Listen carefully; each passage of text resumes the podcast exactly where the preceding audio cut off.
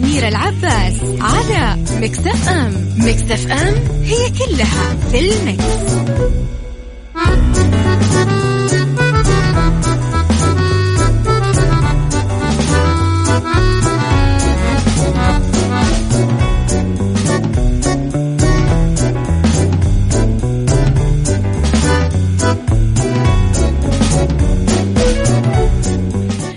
يا صباح الخير والورد والجمال والسعادة والرضا والمحبة والتوفيق والستر وكل الأشياء الحلوة اللي نسأل الله يوميا أنه يرزقني ويرزقكم إياها.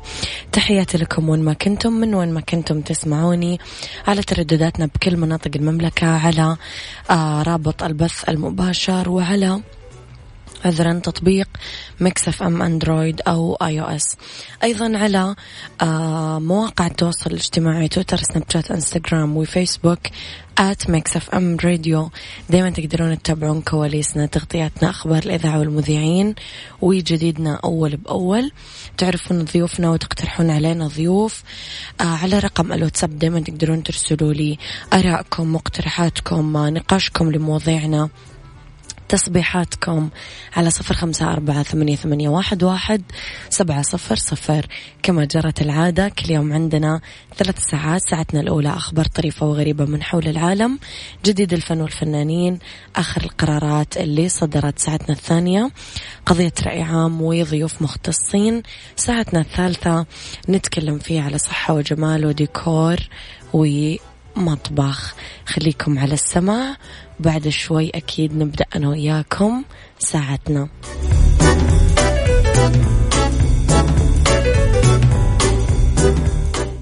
عيشها صح مع أميرة العباس على مكتف أم مكتف أم هي كلها في المكس.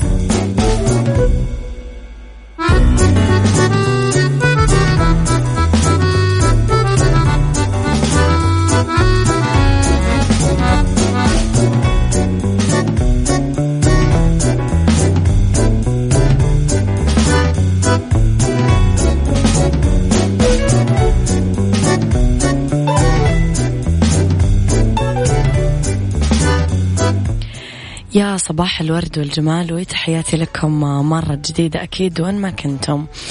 الصحة تطلق المرحلة الأولى من خدمة الزواج الصحي إلكترونيا.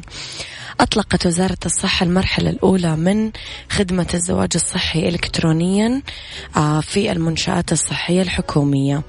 أبانت الصحة أنه خدمة الزواج الصحي تهدف إلى آه، إتمام كل إجراءات الفحوص بالمملكة بداية من إدخال بيانات الأطراف تنظيم جلسات تثقيفية لهم حتى إتمام إجراء الفحص ورفع المعلومات على منصة صحة لمطابقة نتائج الفحوص. إرسال رسالة نصية برقم الشهادة الصحية المعتمدة للأطراف المتوافقين. لتمكينهم من الاطلاع عليها من خلال تطبيق صحتي أو منصة صحة. في حال عدم توافق الطرفين يحولان إلى عيادة المشورة الحكومية إضافة إلى تمكين وزارة العدل من الاستفسار عن أعتذر عن شهادات الزواج الصحي. طبعا لإكمال إجراءات عقد القران مباشرة.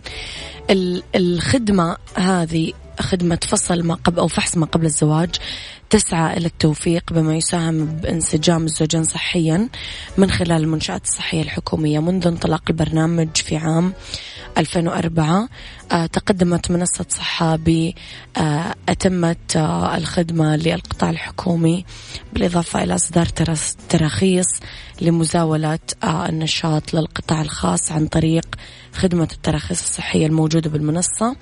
رغبة بأنهم يساعدون أكبر عدد ممكن من الأزواج عشان يخططون لأسرة سليمة وصحية في كلا القطاعين. آه صباح الخير يا أبو عبد الملك.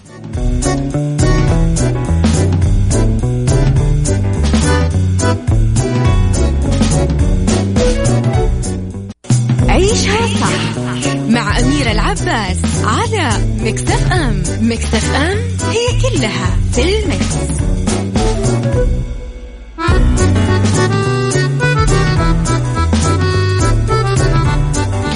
وتحياتي لكم مرة جديدة. طبعا لسانا في ساعتنا الأولى وتو الصباح ما بدأ.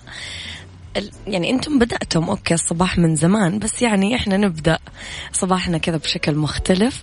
خليني أقول لكم إنه كفاءة الطاقة توصيكم عشان يا جماعة ما نتنكد آخر الشهر عشان نكون دائما مبسوطين من فواتيرنا دائما نحس إننا أذكياء في استهلاكنا.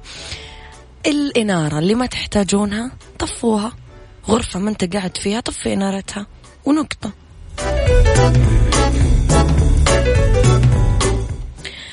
نروح لخبرنا الثاني. مايا دياب تتحدى كريستيانو رونالدو وتحطم رقم قياسي. قالت الفنانة اللبنانية مايا دياب أنها قبلت التحدي اللي أعلن عنه النجم البرتغالي كريستيانو بشأن تمرينات البطن خلال 45 ثانية. نشرت مايا دياب عبر إنستغرامها مقطع وهي تعمل تمرينات بطن وتحدت لاعب نادي يوفنتوس الإيطالي. وأكدت مايا أنها حاطمت الرقم القياسي الخاص بتمرينات البطن وتجاوزت 800 عدة. ووضحت أنها قبلت تحدي كريستيانو رونالدو في عمل أكبر عدد من تمرينات البطن ب 45 ثانية وتحدد جمهورها وفقا لما نشرته وكالة أنباء روسية. كان كريستيانو رونالدو اللي الحين عنده كورونا فيروس كوفيد 19 ألف سلام عليه. أطلق مبادرة في أبريل. آه يحث الناس على ممارسة الرياضة بالبيت خلال جائحة كورونا.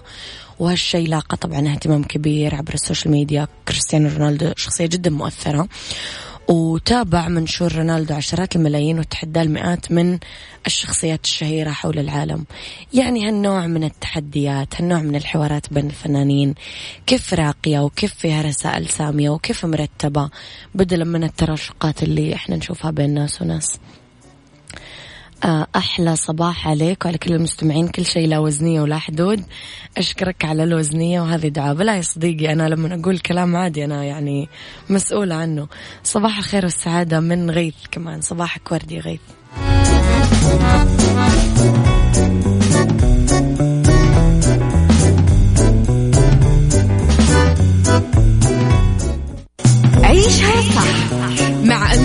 العباس على مكتف أم مكتف أم هي كلها في المكس.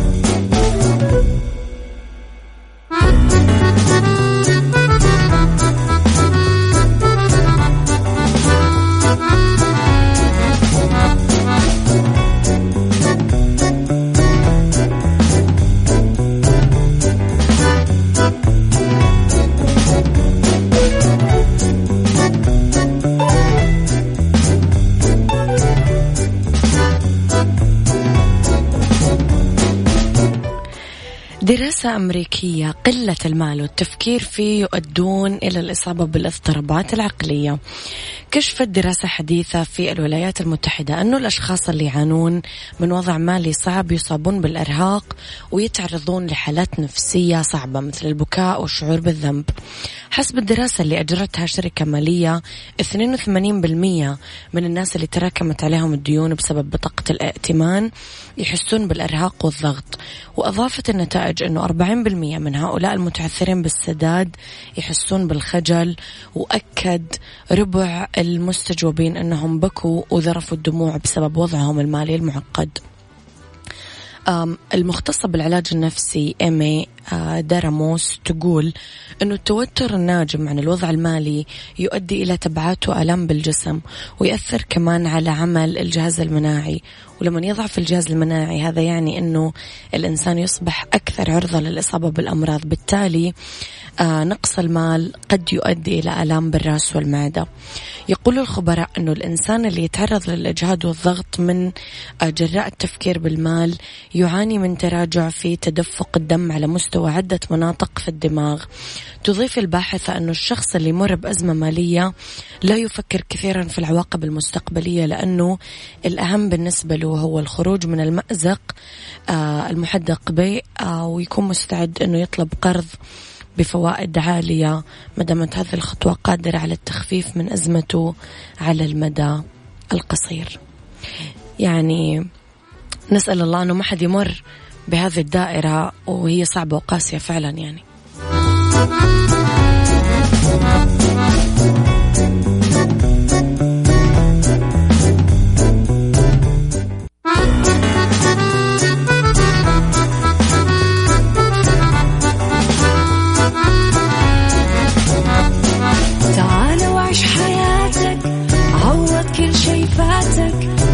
أجمل حياة بأسلوب جديد.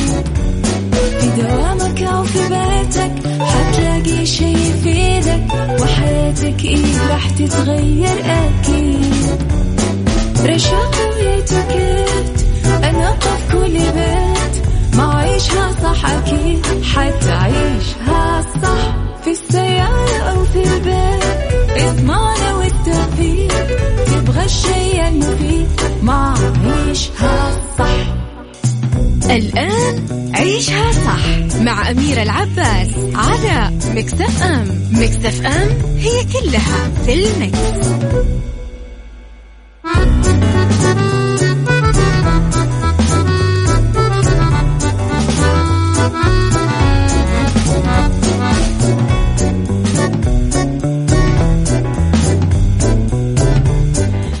يا صباح الخير والورد والجمال والسعادة والمحبة والرضا والتوفيق وكل الأشياء الحلوة اللي تشبهكم. أحييكم وما كنتم من وين ما كنتم تسمعوني. من وراء ال mic وال control أنا أميرة العباس. إذا ساعتنا الثانية تبدأ آه، الساعة 11 مستمرة لين الساعة 12 واللي فيها دايما اختلاف الرأي لا يفسد للود قضية لولا اختلاف الأذواق حتما لبارة السلع. توضع مواضيعنا يوميا على الطاولة. عيوبها ومزاياها سلبياتها وإيجابياتها سيئاتها وحسناتها تكونون أنتم الحكم الأول والأخير بالموضوع. وبنهاية الحلقة نحاول أننا نصل لحل العقدة ولمربط الفرس. تقبل الواقع. استسلام ولا ذكاء. يقال أنه قضية تقبل الواقع أو خوض حرب مع خيار يرجع إلى كل إنسان وشخصيته وسلوكه. فهو أما يرضى باللي صار له أو صار حوله ويحاول تطويعه بطريقة إيجابية أو يبقى في معركة مستمرة عاد بقية حياته. خليني أسألك سؤال. تقبلك للواقع هل يعتبر استسلام ولا إيش تعتبره؟ كيف تواجه المصاعب بحياتك؟ كيف تتعامل معاها. قولي رأيك على صفر خمسة أربعة ثمانية, ثمانية واحد, واحد سبعة صفر صفر. وبالنسبة لراعي ساعتنا الحلوين الرز الأمريكي واللي يفرح العيلة كلها بطعم الرائع وفوائد الصحية.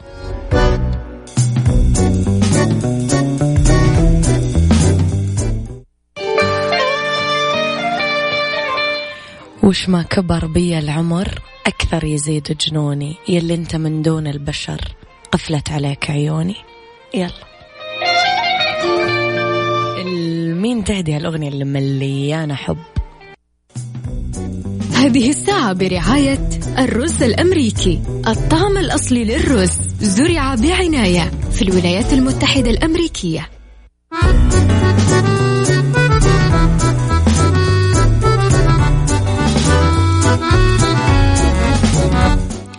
تحياتي لكم مرة جديدة لرسالة أبو عبد الملك. لماذا لا يتم إلزام الراغبين في الزواج بإجراء فحص نفسي شامل جنبا إلى جنب مع الفحص الجسدي؟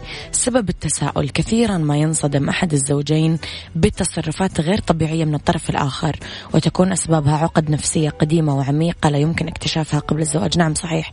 أنا شخصيا أعرف قصة أنه فجأة اكتشفت أنه زوجها عنده توحد. الغريبة مو أنه هي اكتشفت الغريبة أنه ليش أهله أصلا زوجوه؟ أو ليش أهله أصلا ما صارحوهم هذا السؤال الغريب كان. صباح الخير من بدر صباح الفل. صباح الخير من وليد إبراهيم. فوزي عقيل ألف سلامة قدامك العافية أمير لبس صباحك شكرا يا فوزي يا صديقي.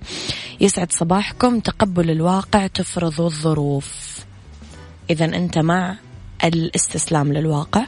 خلينا نشوف اليوم في حلقتنا. مين فينا اللي راح يطلع صح؟ يطرأ على الإنسان كثير من الأزمات بمختلف أنواعها شدتها قوتها. آه آه بعده تجي كثير أثار نفسية تأثر سلبيا على حياتنا وواقعنا ومستقبلنا. معظمها تتجسد عاد بصراعات نفسية داخلية غير مرئية ظاهرة واضحة. وفي منها مبطنة ممكن تكون تجارب الماضي. آه نعتقد إنه هي راحت بس لا هي موجودة جوانا بدون ما نحس. في قوة كبيرة تكمن في تقبل الواقع بالعقل والشعور فيه بمشاعر سلام لا استسلام. هذا الفرق. الواقع مليء بأشياء وأحداث ممكن ما تعجبنا دائما وكيف ممكن تكون ردة فعلنا فيه الله أعلم؟ هل أعيشها مع صراع ينعكس بمزاجي وحياتي وإنجازي وسعادتي بغضب وسخط وإحباط وحزن؟ اللي ما يعرف أكثر أنه تقبل هذا الواقع ما يعني الاستسلام هو ذكاء في اختيار المرء لمعاركه اللي تستنفذ طاقته والهدف منه عدم إضاعة الوقت والاستفاد منه في الترقي الذاتي وتحقيق الأحلام. التعايش اليوم مع الواقع وتخطي المواقف الصعبة يبدأ بالاعتراف بالفعل أو بالحالة مع ضرورة ترجمة المشاعر الخاصة بكل موقف. أو الأجدر أنه نقول أنه هو إخراج المشاعر السلبية للحصول على الراحة النفسية. يعني هو تأييد تام لرسالة عزة الشاذلي اللي صبح عليه. طيب في بعض الخطوات اللي ممكن نعتمدها في حياتنا لتقبل الواقع أو عيش حياة مرضية. يا ترى إيش هو؟ نعرف بعد شوي.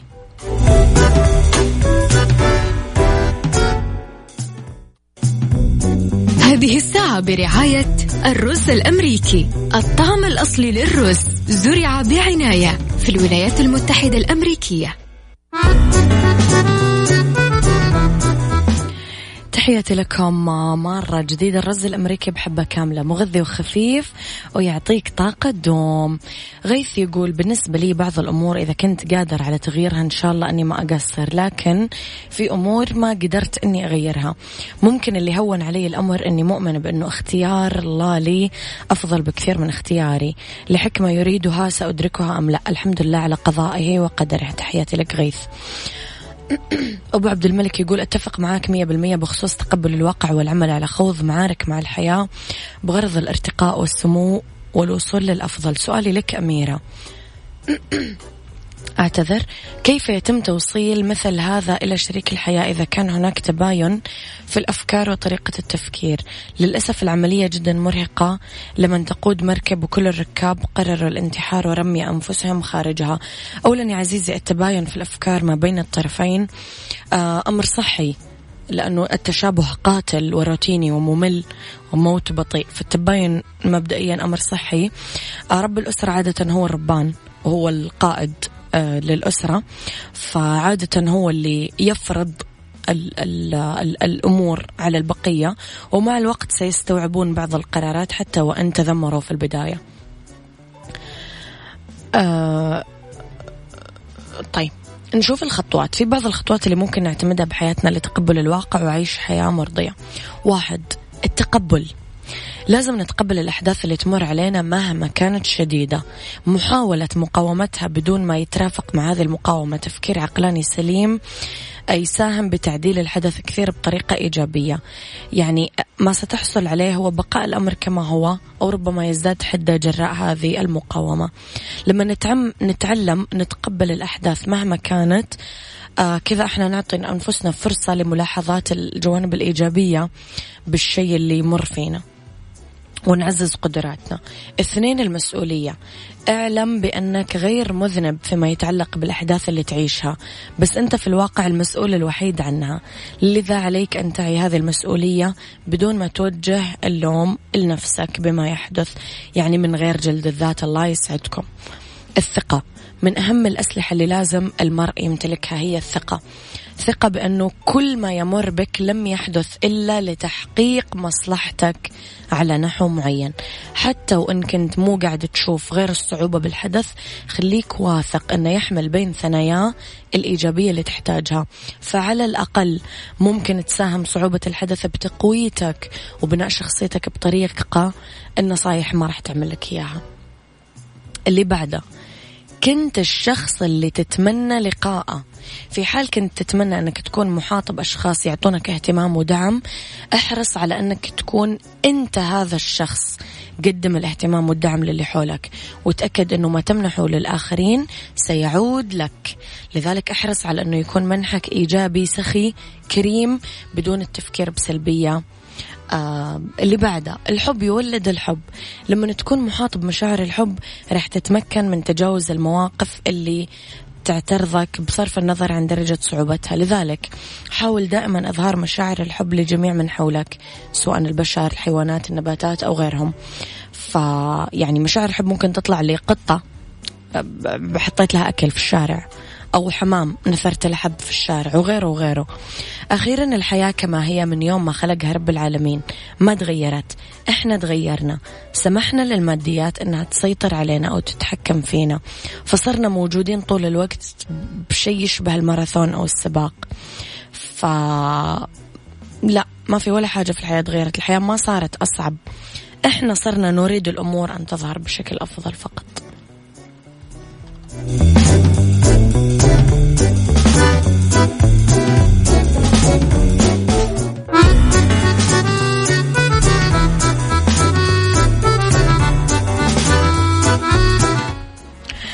أي شخص يشتكي من تساقط الشعر أو شحوب بالبشرة لازم يصلح داخله قبل ما يستخدم منتجات ثمينة عن طريق زيارة مختبر دار الطب ويعمل الفحوصات لمعرفة ال vitamins اللي ناقصة جسمه.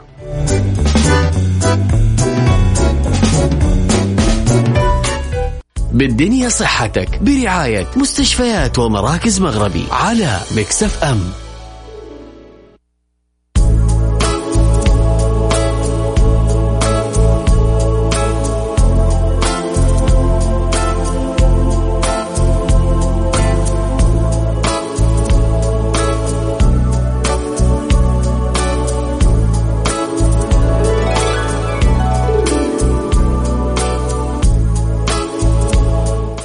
يا مساء الخير والجمال والسعادة والرضا والمحبة وكل الأشياء الحلوة اللي تشبعكم.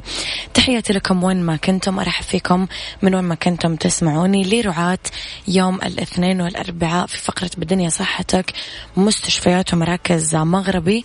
نبتدي أكيد مع استضافة هاتفية للدكتور اللي منور حلقتنا اليوم الدكتور غزايث بيتي استشاري جراحة الشبكية والجسم الزجاجي رئيس قسم الشبكية بمستشفى مغربي الرياض. الرياض حاصل على التخصص الدقيق في جراحة الشبكية من مستشفى الملك خالد للعيون وجامعة جون هوبكنز. يسعد مساك دكتور.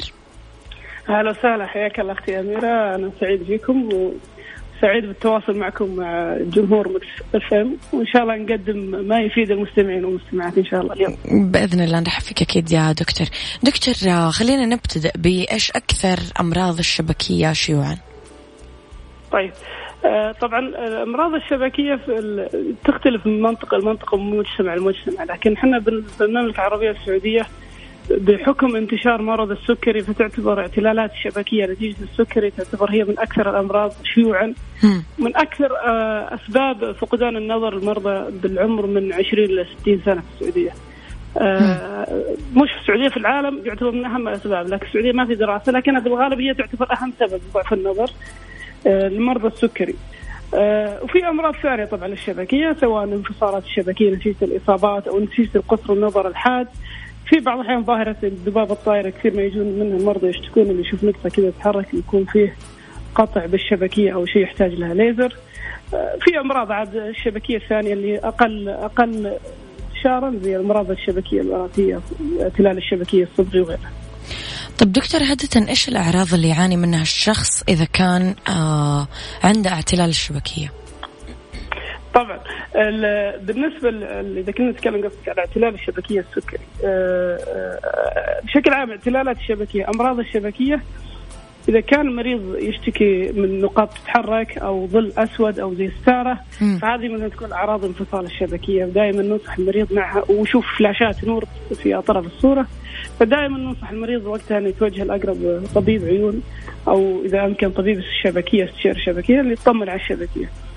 نعم. اعتلالات الشبكية نتيجه السكري هذه اللي هي اللي اللي, اللي دائما إحنا نحذر منها في البداية دائما بالغالب ما يكون في أي أعراض. يعني ممكن يكون نظر المريض نظره 6 على 6 لكن عنده في أطراف الشبكية في عروق نشطة بسبب السكر وبداية نزيف وقتها دائما ما ننصح المرضى آه، بالفحص المبكر دائما أي مريض سكر لابد من الفحص الدوري. كل سنة آه، يفحص شبكيته لأن الوقاية خير من العلاج. التشخيص المبكر لاعتلالات الشبكية السكري هي الأساس عندنا. لكن إذا إذا فرضنا المريض ما فحص وصل مراحل متقدمة يشتكي من أعراض يشوف نقاط سوداء وحمراء كذا تتحرك. وفي مراحل متقدمة يكون في تأثر كثير بالنظر وضعف شديد بالنظر. وقتها يحتاج تدخلات آه، متقدمة كعلاج لها. طيب دكتور لو رحنا شوية لمشاكل الشبكية بالنسبة للأطفال الخدج عادة نعرف أنه يمرون بمشاكل تخص العيون بإيش تنصح أبائهم؟ طيب ممتاز أختي أميرة السؤال هذا جدا مهم ويعني وقد يكون هذا آه، أهم نقطة لا ودي توصل أكثر مجموعه من المستمعين والمستمعات. أي إنسان يولد عنده طفل خديج فلا بد من الفحص بعد الولادة للطفل الخديج لأنه في حاجة يسميها إحنا اعتلال الشبكية لأطفال الخدج، هذه يكون في في عدم اكتمال نمو عروق الشبكية في الأطراف وقتها يحتاج إحنا نتابع الطفل المولود بعد الولادة لحد ما يكتمل نمو عروق الشبكية بشكل كامل. وإذا ما اكتملت ممكن نعمل ليزر أو حقن لحد ما تكتمل. طبعا ليش الحالة هذه جدا مهمة؟ لانها علاجها في المرحلة الأولى آه، سهل وبحول الله وممكن ممكن آه، تحافظ على النظر المولود مدى العمر، لكن إذا لم يتم التشخيص المبكر ولم يتم العلاج بشكل في وقت المناسب وقتها الطفل ممكن يتحول عنده الانفصال شبكية كامل أو المولود وقتها تكون علاج جدا صعب جدا يعني لم يكن مستحيل في بعض الحالات. فدائما أي هذه رسالة اوجهها للمسلمين والمسلمات أي أي أي أي أي, أي شخص يولد عنده طفل خديج. أي لابد من فحص طبيب العيون أو الشبكية في نفس المكان سواء في قطاع حكومي أو خاص لابد من فحص الطفل. ما يترك يعني ما يطلع من المستشفى إلا شايف الدكتور شبكية مطمن لهم على شبكيته ومعطى متابعة بعيادة تطمن عليه. نعم. هذا جدا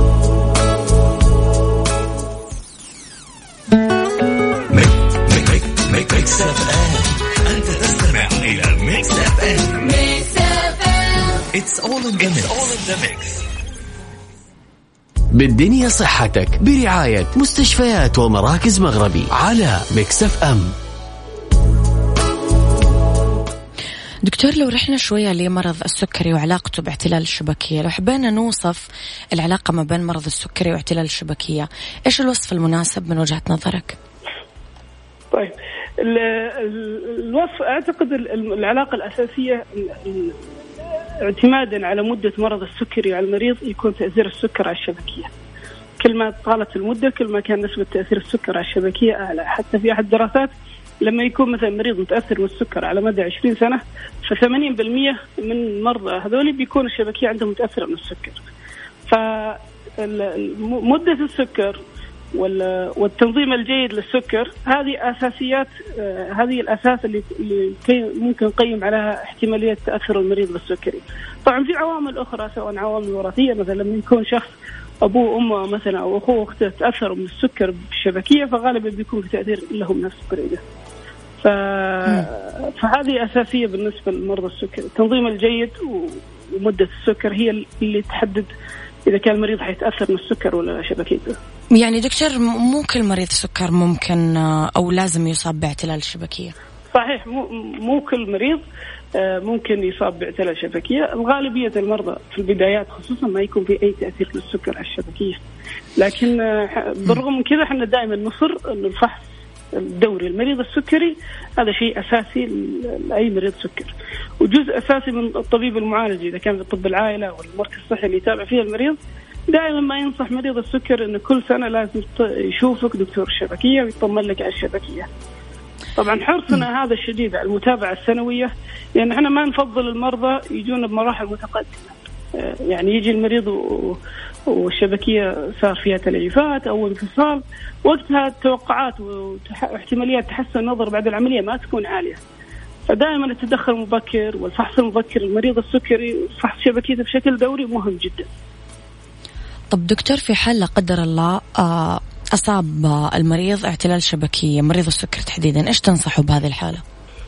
طيب طبعا اعتلال الشبكية النسيج السكري له درجات ومراحل معينة في مراحل اوليه ممكن يكون الاعتلال بسيط يعني وجود نقاط دم بسيطة ووقتها آه، ممكن ممكن نستخدم فقط نعمل له شوية ليزر جلسات ليزر والهدف من الليزر ليس لتحسين النظر إنما لإيقاف تأثير السكر على الشبكية. وفي مراحل معينة يبدأ يتكون فيه شوية تليفات ونفس الطريقة نسوي تدخل جراحي ونشيل التليف ونعمل ليزر. وفي مراحل متقدمة جدا إنه يكون في انفصال حاد بالشبكية مع تليفات وقتها يحتاج يسوي عمليات جراحية والنتائج آه، أو التوقع بعد العملية فقط لتثبيت النظر أو تحسن النظر بشكل بسيط يعني. فدائما آه، هذه هذه من ناحية الاعتلال الشبكية السكري من ناحية النزيف والتليفات. في حالة ثانية أختي أميرة آه، أكثر شائع المرضى السكري يسميه إحنا رشح مركز النظر أو ارتشاح مركز النظر الشبكية وقتها المريض يشتكي من نقص في حدة النظر آه، والحالات هذه آه، نعالجها باستخدام أوبر آه، حقن نحقنها بالعين أو أحيانا نوع من أنواع الليزر لكن ويحتاج لها متابعة شهرية لحد ما يتحسن النظر بشكل جيد. لكنها تأثيرها على المدى البعيد أقل نسبيا من التليفات والنزيف على المريض. طيب دكتور دائما يقال إنه الطب في تطور، هل توجد تقنيات حديثة في جراحات الشبكية ولو في فإيش هي؟ آه، طبعا الجراحات الشبكية على المدى العشرين سنة الماضية تطورت بشكل كبير جدا. يمكن قبل 20 سنة كانت عمليات الشبكية تأخذ من ثلاث إلى أربع ساعات إلى ست ساعات. الحين باستخدام غرز آه، يعني إجراء طويل وتخدير عام.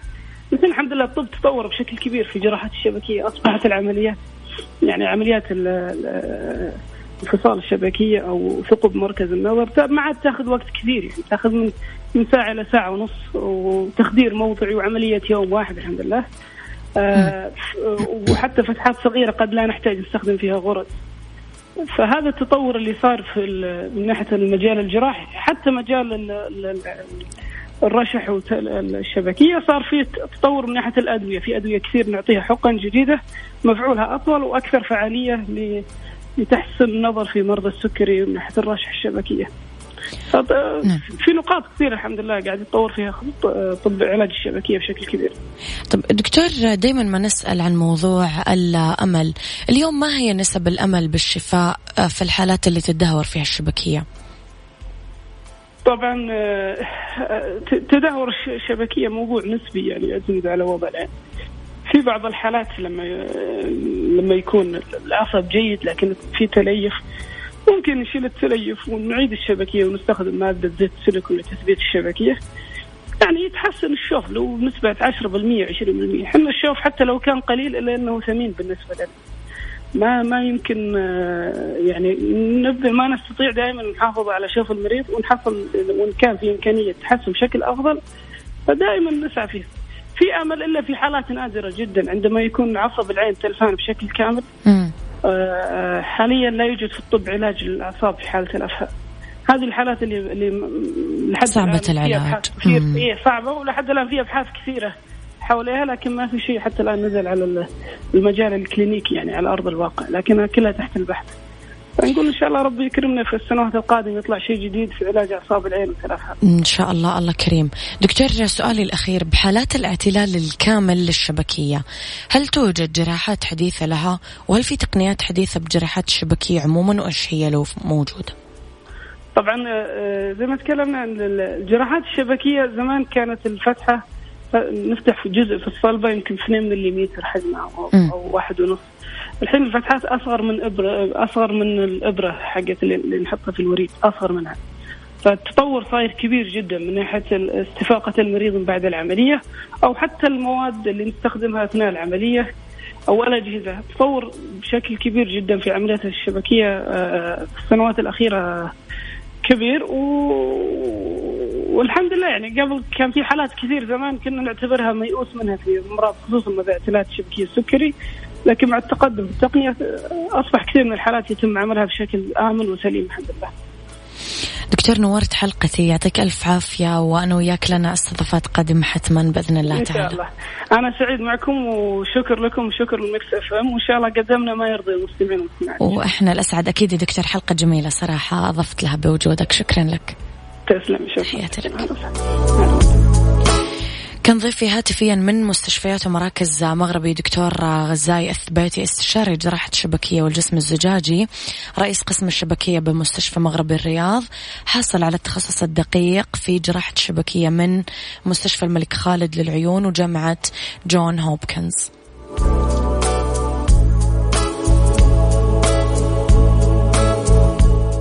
هذا كان وقتي معاكم. كونوا بخير واسمعوا عشان صح من الأحد للخميس من عشرة الصباح لوحدة الظهر. كنت معاكم من وراء ال mic وال control أنا أميرة العباس.